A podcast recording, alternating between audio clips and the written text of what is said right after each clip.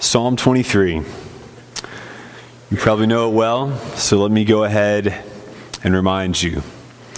The Lord is my shepherd, I shall not want.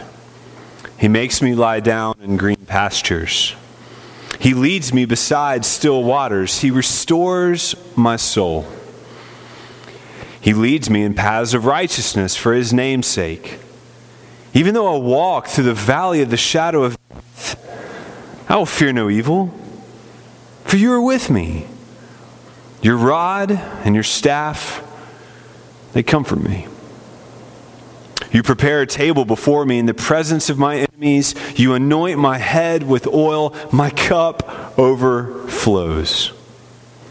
Surely, surely goodness and mercy shall follow me all the days of my life, and I shall dwell in the house of the Lord forever. This is God's word. Father, we pray that you would speak through your word tonight. Comfort us, encourage us, correct us, and use us for your glory. We ask this in your name. Amen. The more I read the Bible, the more amazed I become at how God is really a master communicator. And, and I mean, that shouldn't really surprise us. God is a master at everything he does, right? Uh, the one who created all things. This the same one who created language. He created tongues that speak that language, minds that comprehend that language, and even pens to write it down. And he created the world that we use language to describe. Recently, however, I've been growing in my appreciation for biblical images. In preaching classes and in preaching books, we are encouraged, Uh, or depending on the personality of your professor, uh, demanded to to use illustrations. All right, and we understand what an illustration is. It's it's an idea that helps illustrate or explain an idea that might otherwise be unclear or abstract. And if you read the Bible, you will notice that there are thousands upon thousands of illustrations that God uses. Divine illustrations. Sometimes they're elaborate parables. Jesus is like a vine. He's like bread. He's like water. He's like light. He's like a road. Or sometimes they're just a single word. Our God is a rock. He's a fortress. He's a lion. Oh, and he's a lamb. Perhaps the most familiar image in the Bible is that of God as shepherd. That's because of the familiarity of this psalm. God is a shepherd. And of course, if you are a shepherd, there must also be sheep nearby. So the image of sheep is closely associated. And tonight I'd like to explore this theme of shepherd together.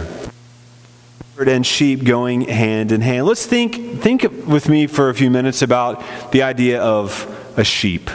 Right? You're probably familiar with this. Sheep are the most commonly, the most frequently mentioned animals in the Bible, some four hundred times. And in most of those instances, the Bible is not speaking of the literal, smelly, woolly, you know, animal sometimes, but usually it's referring to the image of a sheep, the metaphor of a sheep. Oddly, uh, it's one of the Bible's favorite ways to describe the people of God. Now, we've gotten really used to this. This image has become sanitized to us, maybe not to Ward, to Ward Heilman, who has spent a lot of time with sheep, right? Uh, but it's a very sanitized image uh, to us. But that wasn't the case when Jesus used this image. If we were to travel back in time to another era, another climate, another economy, we would probably quickly understand why sheep were so commonly mentioned. First of all, they were a very common, very normal part of life. Sheep were raised for sustenance. Lives very literally depended on the the wool and the meat and the milk that came from sheep. And, and because of this, they were a central part of the economy, right? If a person's wealth was often described as how many sheep they had. But it wasn't just that they were common. They also seemed to have very peculiar key qualities that made them the perfect image to describe human, particularly God's people. You probably know that sheep are just pitifully dependent creatures. Pitifully dependent creatures. Cannot defend for them, they cannot fend for themselves, and are completely dependent upon shepherds. They are dependent on shepherds for protectin, protection, protection from predators. Have you ever seen a sheep beat something up, right? It, it doesn't happen. They depend on shepherds for grazing, for watering, for shelter, for for for injury. Sheep cannot live in, in the wild, and, and they would not survive long without shepherds. Sheep are notoriously, notoriously uh, unintelligent. You might say dumb. I don't know. Maybe. Not, so much so that not only are they easily lost and prone to wandering off, but I was reading that they can get lost and be twenty-five yards away from the sheep pen and not be able to find it, right? I mean, they can see it and they still don't know that that is where they are supposed to go. I read a story recently about a shepherding mishap in Turkey. Now, there's some irony there.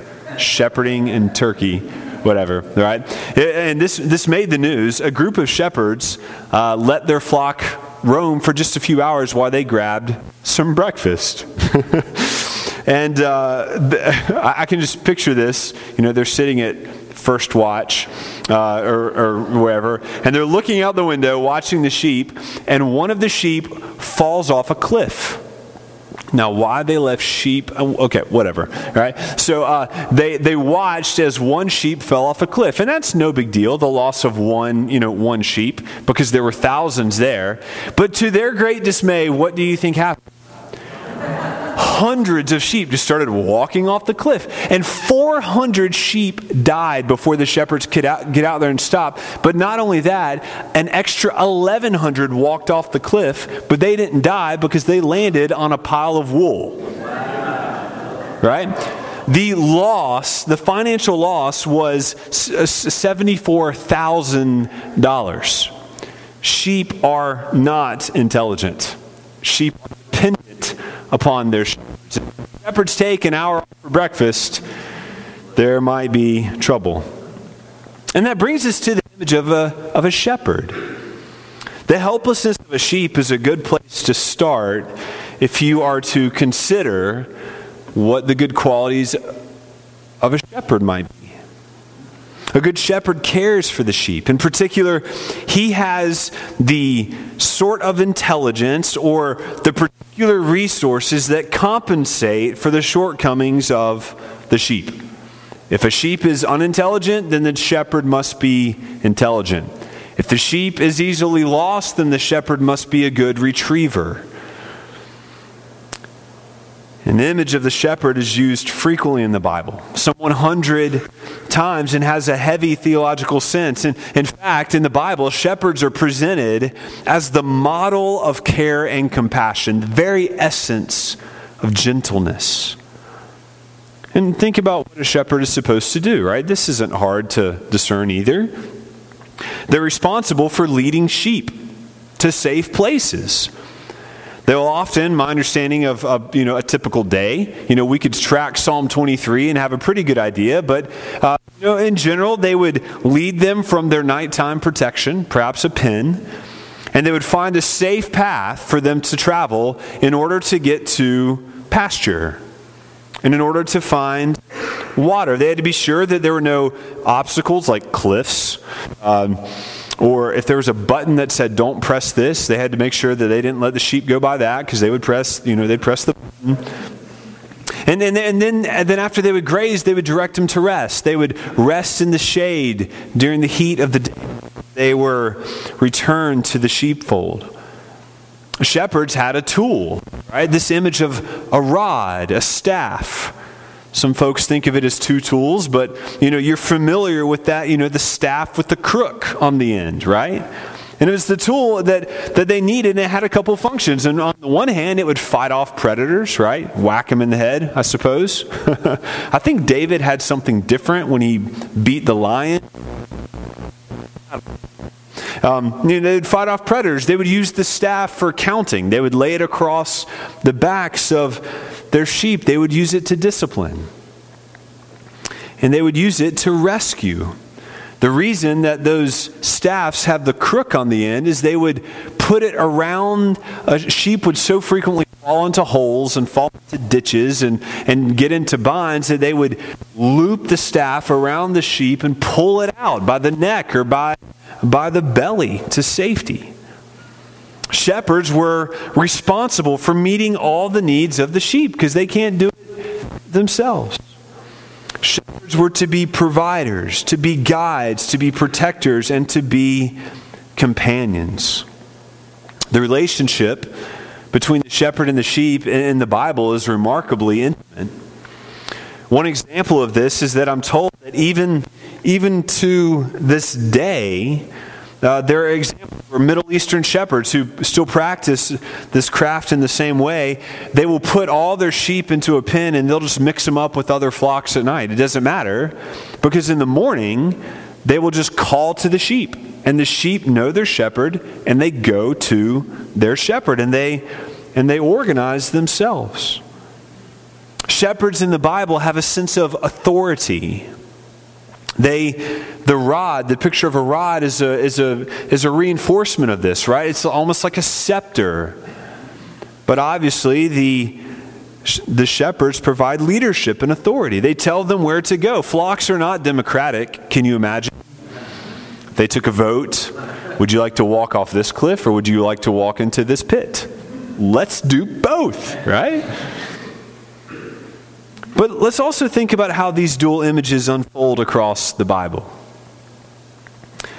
I don't think it's a spoiler to tell you that in the Bible, we are usually the sheep and God is usually the shepherd.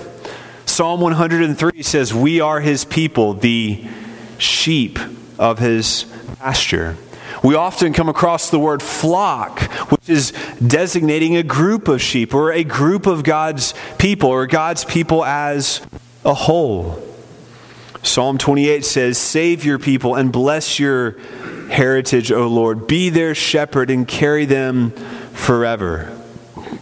Psalm ninety-five, we read, "He is our God and we are the people of his pasture and the sheep of his hand." One of the early insights that emerges for us is we just think about this image of God as shepherd and we as a sheep is this theme of possession. Just as a shepherd has authority, just as a shepherd has ownership over his flock, so does the Lord have ownership over his people. He possesses them. And so Israel in the Old Testament was expected to relate to God accordingly. Not only were they to obey him as master, right? They were his. But the Bible shows us that they could confidently look to God. They could expect him to be a shepherd. They could look to him expecting guidance, expecting provision, expecting security. They weren't being bothersome or intrusive. Being needy didn't make them a nuisance. God is a shepherd and they are sheep, and sheep need the shepherd. It's not, it's not a problem. It was to teach them Dependence. Dependence. In a similar fashion, the Bible often uh, speaks of people as sheep. It often uses sheep-like qualities to highlight our spe- specific tendencies, right? Just like sheep, which are wanderers, we are lost. People are lost. We have all been lost. The Bible says we all, like what? Sheep, have gone astray. Each one of us to his own way. In First Peter, we read that we were once straying like sheep, but now we have returned. Sheep without a shepherd are by definition lost. They are lost sheep. Sheep without a shepherd are also weak and helpless. Jesus spoke this in Matthew chapter nine. The Bible says, when Jesus saw the crowds, he had compassion on them because they were harassed and helpless like sheep without a shepherd. You probably know that the image of flock is applied to the church because it is small and seemingly weak and vulnerable to attack. In Acts chapter twenty, we read, pay careful attention to yourselves and to all the flock in which the Holy Spirit has made you overseers to care for the church of God, by which he obtained with his own blood. For I know that after my departure, fierce wolves will come in among you, not sparing the flock. But even this just sample, I mean, think about how many texts we could consider here. But just this sampling of text, I think is enough to, to color this image of, of sheep in such a way that we can begin, hopefully, to appreciate the good news that God is a shepherd. He is our shepherd. He is the good shepherd. Think of some of the attributes that emerge of God as a shepherd from the scriptures. God is called a shepherd as early as Genesis chapter forty-nine. He is one who is strong. He is a formidable defense for his people. And then, of course, the Psalms fill this image with so much texture and color and variety. Sometimes when the Bible speaks of God as a shepherd, it is speaking of him as a guide, right? You led your people like a flock by the hand of Moses and Aaron. Or Psalm eighty-one, the shepherd of Israel who led Joseph like a flock. He is a God who guides his people. But as a shepherd, God also protects his people. Even though I walk through the valley of the shadow of death, I will fear no evil. Why? You are with me. As a shepherd, God also saves his people. The scriptures say, I will rescue my flock. They shall no longer be a prey. And I will judge between sheep and sheep, and I will set up over them one shepherd, my servant David. And he shall feed them. And he shall feed them and he will be their shepherd. Ezekiel chapter thirty-four. There'll be more on this later. As a shepherd, God gathers his sheep. He goes out, he finds those who have been scattered, those who have been exiled, those who have been lost. Jeremiah thirty-one, we read, hear the word of the Lord, O nations, and declare it in the coastlands far away. Say, he who scattered Israel will gather him and will keep him as a shepherd his flock. We see the familiar image of God as the shepherd who leaves the ninety-nine to pursue and find the one. God as the shepherd also nourishes the flock. He feeds them. He waters them. Why? The Lord is my shepherd. I shall not want. He makes me lie down beside still waters in green pastures. As a shepherd, God is tender.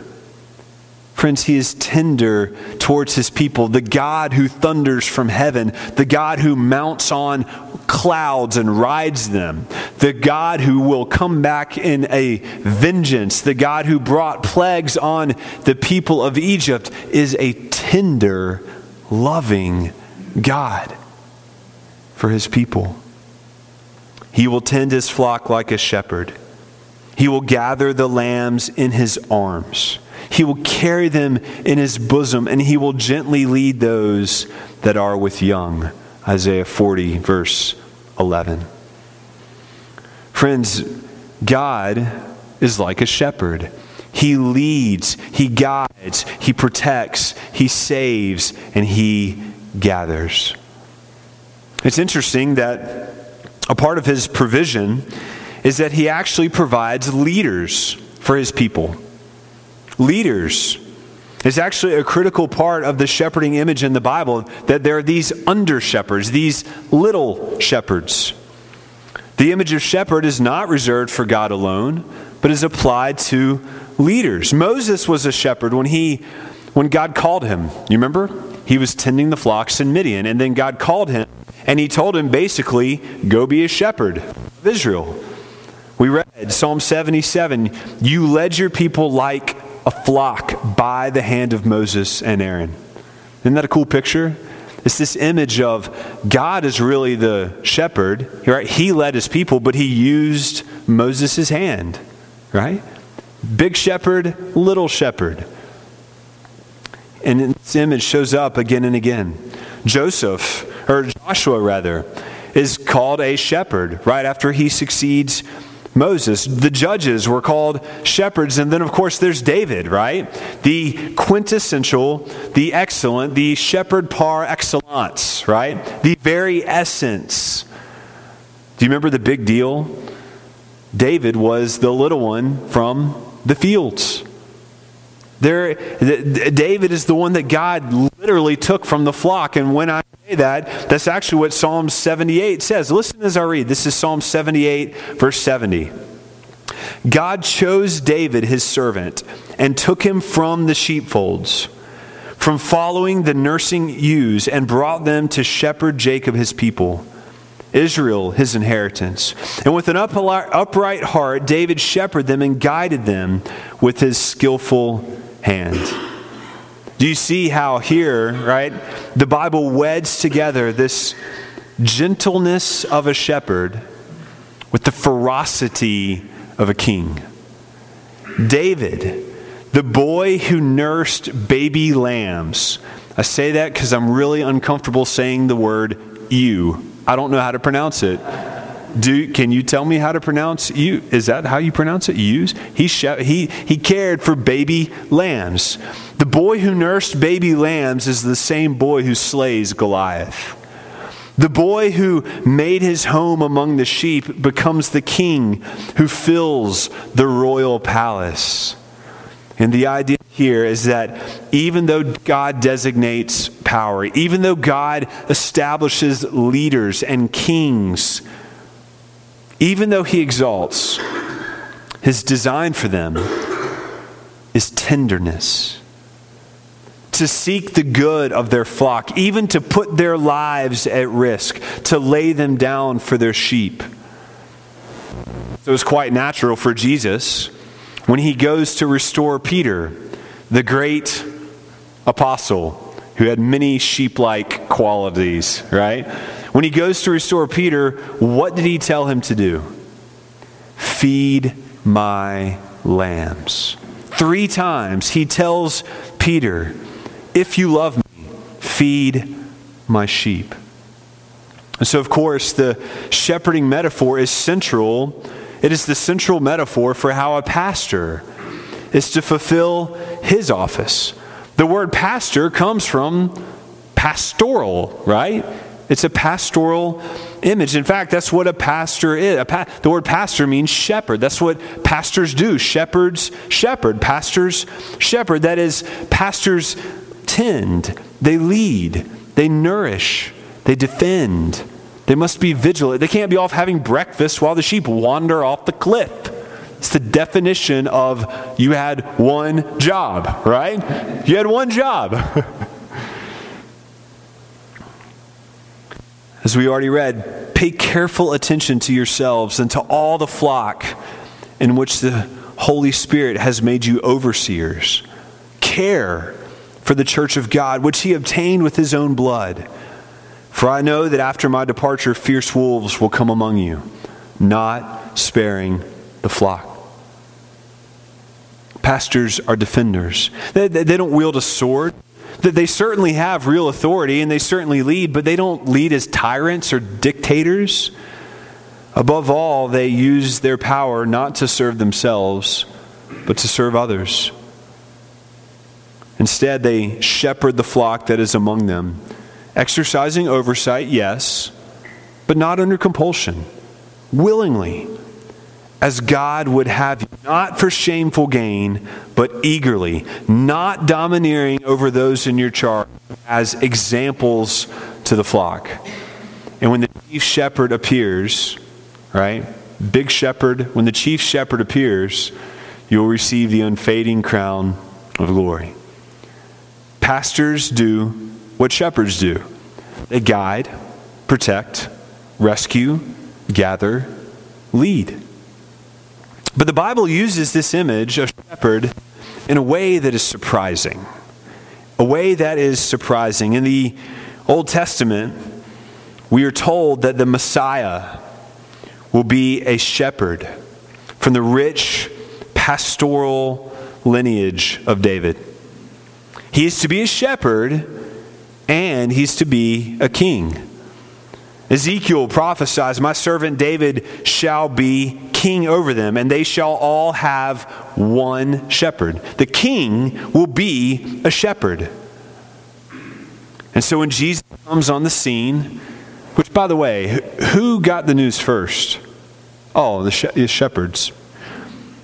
We see him doing what shepherds do, right?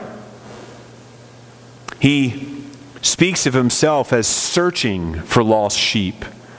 He came to seek and to save those who were lost. He came to bring all of the sheep into his fold, even those that were not among the people of Israel. And in John ten, he says, "Hey, I am the good shepherd." But then there's this strange, surprising turn of events. The shepherd is a lamb. Of Jesus, John said, "Behold the Lamb of God, who takes away the sins of the world." And so just like we see Jesus doing things that shepherds do, we also see Jesus doing things that lambs do. He is obedient to the shepherd. He always obeys his Father's voice. And he's gentle. He's so gentle. That's one of the images of sheep. Not just that they're dumb, but that they're gentle and trusting. In the incarnation, Jesus became one of us. He dwelt among us. He became, like us, the most vulnerable animal. He came. He faced hunger. He faced thirst. He faced danger. He didn't even have a place to lay his head. And above all else, he did not argue as he was led to his slaughter. Like a sheep, he was led to the slaughter, and like a lamb before its shearer is silent, so he did not open his mouth. Friends, Jesus was not only the sacrificial shepherd, but he was also the sacrificed sheep. It was his life that was offered as an atonement for sin.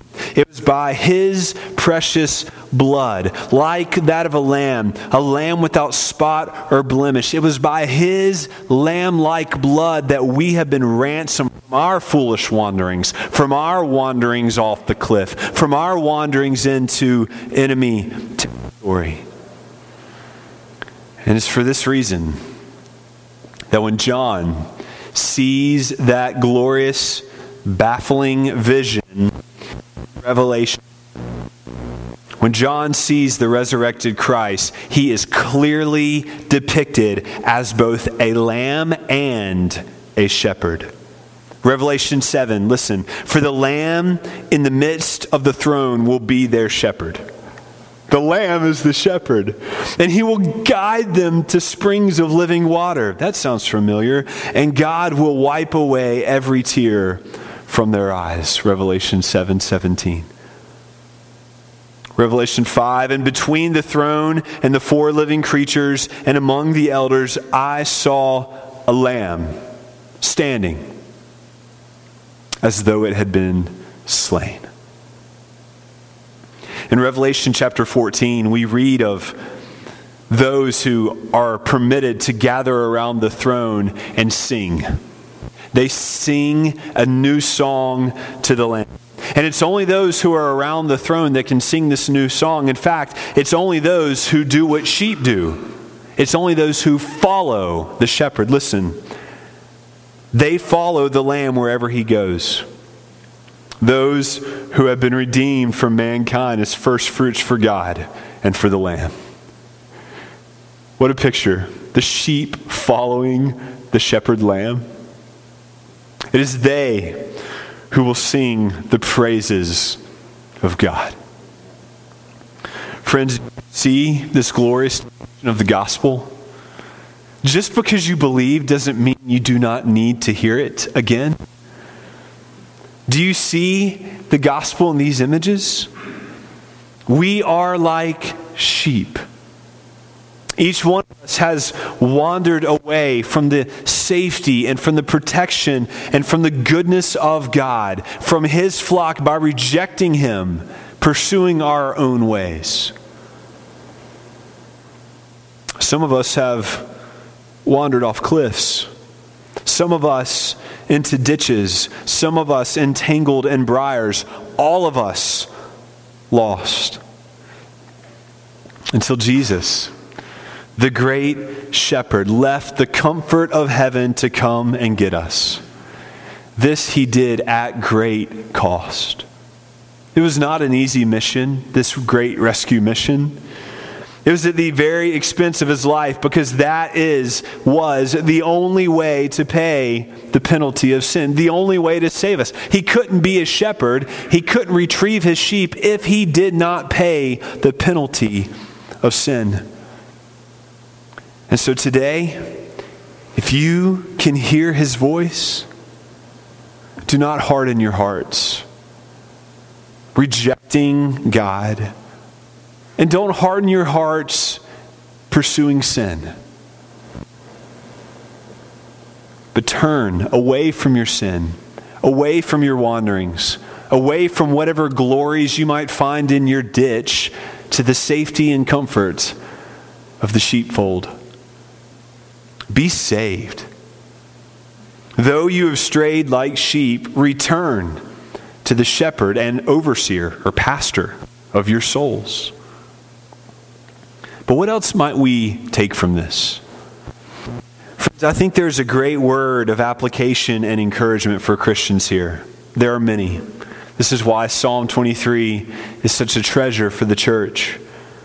When the Bible uses this image of sheep and shepherd some five hundred times, what do you think God might be trying to communicate to us? I often need five hundred instances to get the drift, right? I'm growing increasingly convinced that we need to immerse ourselves in the biblical images in order to understand them. Because otherwise they just roll off like a figure of speech. We need to immerse ourselves in these divinely inspired illustrations. When Mark uses an illustration, it's good. When God uses an illustration, it's divine, right? And so it has power. So after you've immersed yourself in this image, let me offer a couple points of application. First of all, friends, identify yourself as a sheep in God's flock. At first I had identify yourself as a sheep, but that's not enough, is it? In God's flock. There are so many ways to apply that. That's why that's a big picture application. We could think about how we should submit to God and follow his lead. We spoke of God's wisdom a few weeks ago. Compare the wisdom of a sheep to the wisdom of a shepherd. And let that affect how you pray and how you gripe and how you complain. It'll ruin your fear. Your fear life will die, right? If you consider that long enough. Or we could say, consider how God has given you under shepherds in your life and follow their example and lead. Or we could speak of the humility that is baked into the shepherd, the, the sheep image, right? The, the humility that it brings about. Sheep don't smell well. Sheep are not intelligent, right? But I think the main takeaway for us, particularly for us tonight, comes from this image that we began with in Psalm twenty-three. It's this idea of possession.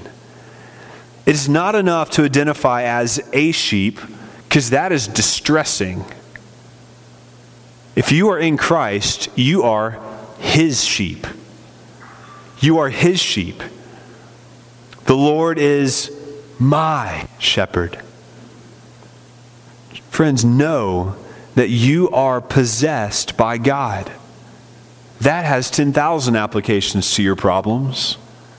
That has all sorts of applications to your body image, to the way you spend money, to the way you overcome fear sharing the gospel, to the way you think about suffering. That has all sorts of applications for how you think about your future and your job situation. You are possessed by God. But it leads to a second application. Identify God as your shepherd. Identify yourself as one of God's sheep and identify God as your shepherd. Again, the Lord is my shepherd. Which means, where do you look? When you need nourishment, when you need protection, when you need safety, when you need guidance, where are you going to look? To your shepherd. Look to him expectantly as a sheep looks towards its shepherd. When I say expectantly, I think we should expect him to guide us. Expect him to protect us. Expect him to save us. Expect him to defend us. Expect him to lead you. Expect him to nourish you. And expect him to be gentle and tender. He is a tender God towards his sheep. That struck me today. I don't always think of him as tender because I'm so aware of my sin. How could he be tender to me, a sinner? And oh, get to know his voice.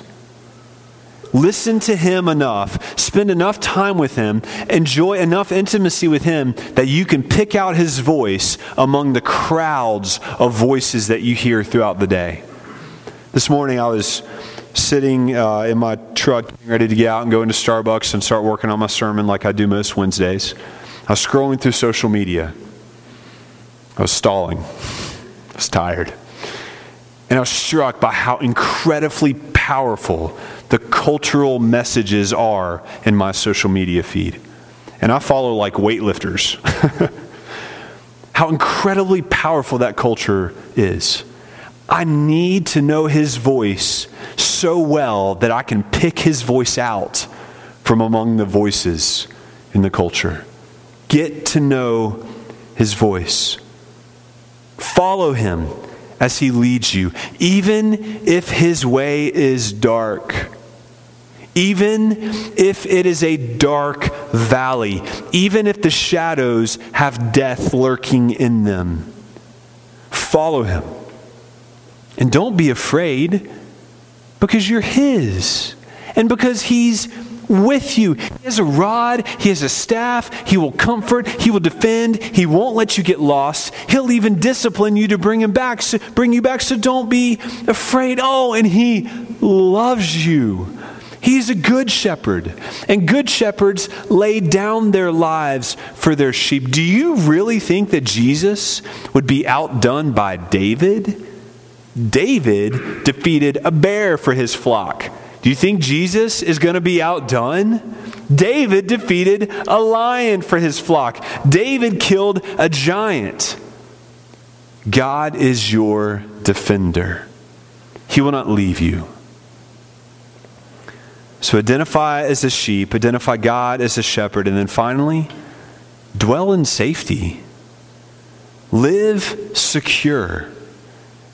Live as though you are safe. Even if you are in the valley of the shadow of death, live knowing that goodness and mercy are following you. They're following you, and they will follow you all the days of your life. Live unafraid of the valley of darkness. Live nourished. Don't be one of those emaciated sheep that forgets to eat. Live nourished. Rest in green pastures. Don't fret. Don't be afraid. Don't live as if you don't have a shepherd. And don't live as if he's mean or harsh or cranky or grumpy or annoyed by you. Friends, I would imagine for each one of us tonight, we've heard an image. An image that has been evoked by this picture of God as shepherd that we needed to remember? Which one do you need to take with you tonight? Do you need to remember that God is your guide? Or that he's your protector? Or a satisfier? Or a nourisher? Or a leader? Or a defender? Or do you need to remember that he is a savior? Because the shepherd is the lamb. Which attribute do you need to take with you? Whichever it is, know this.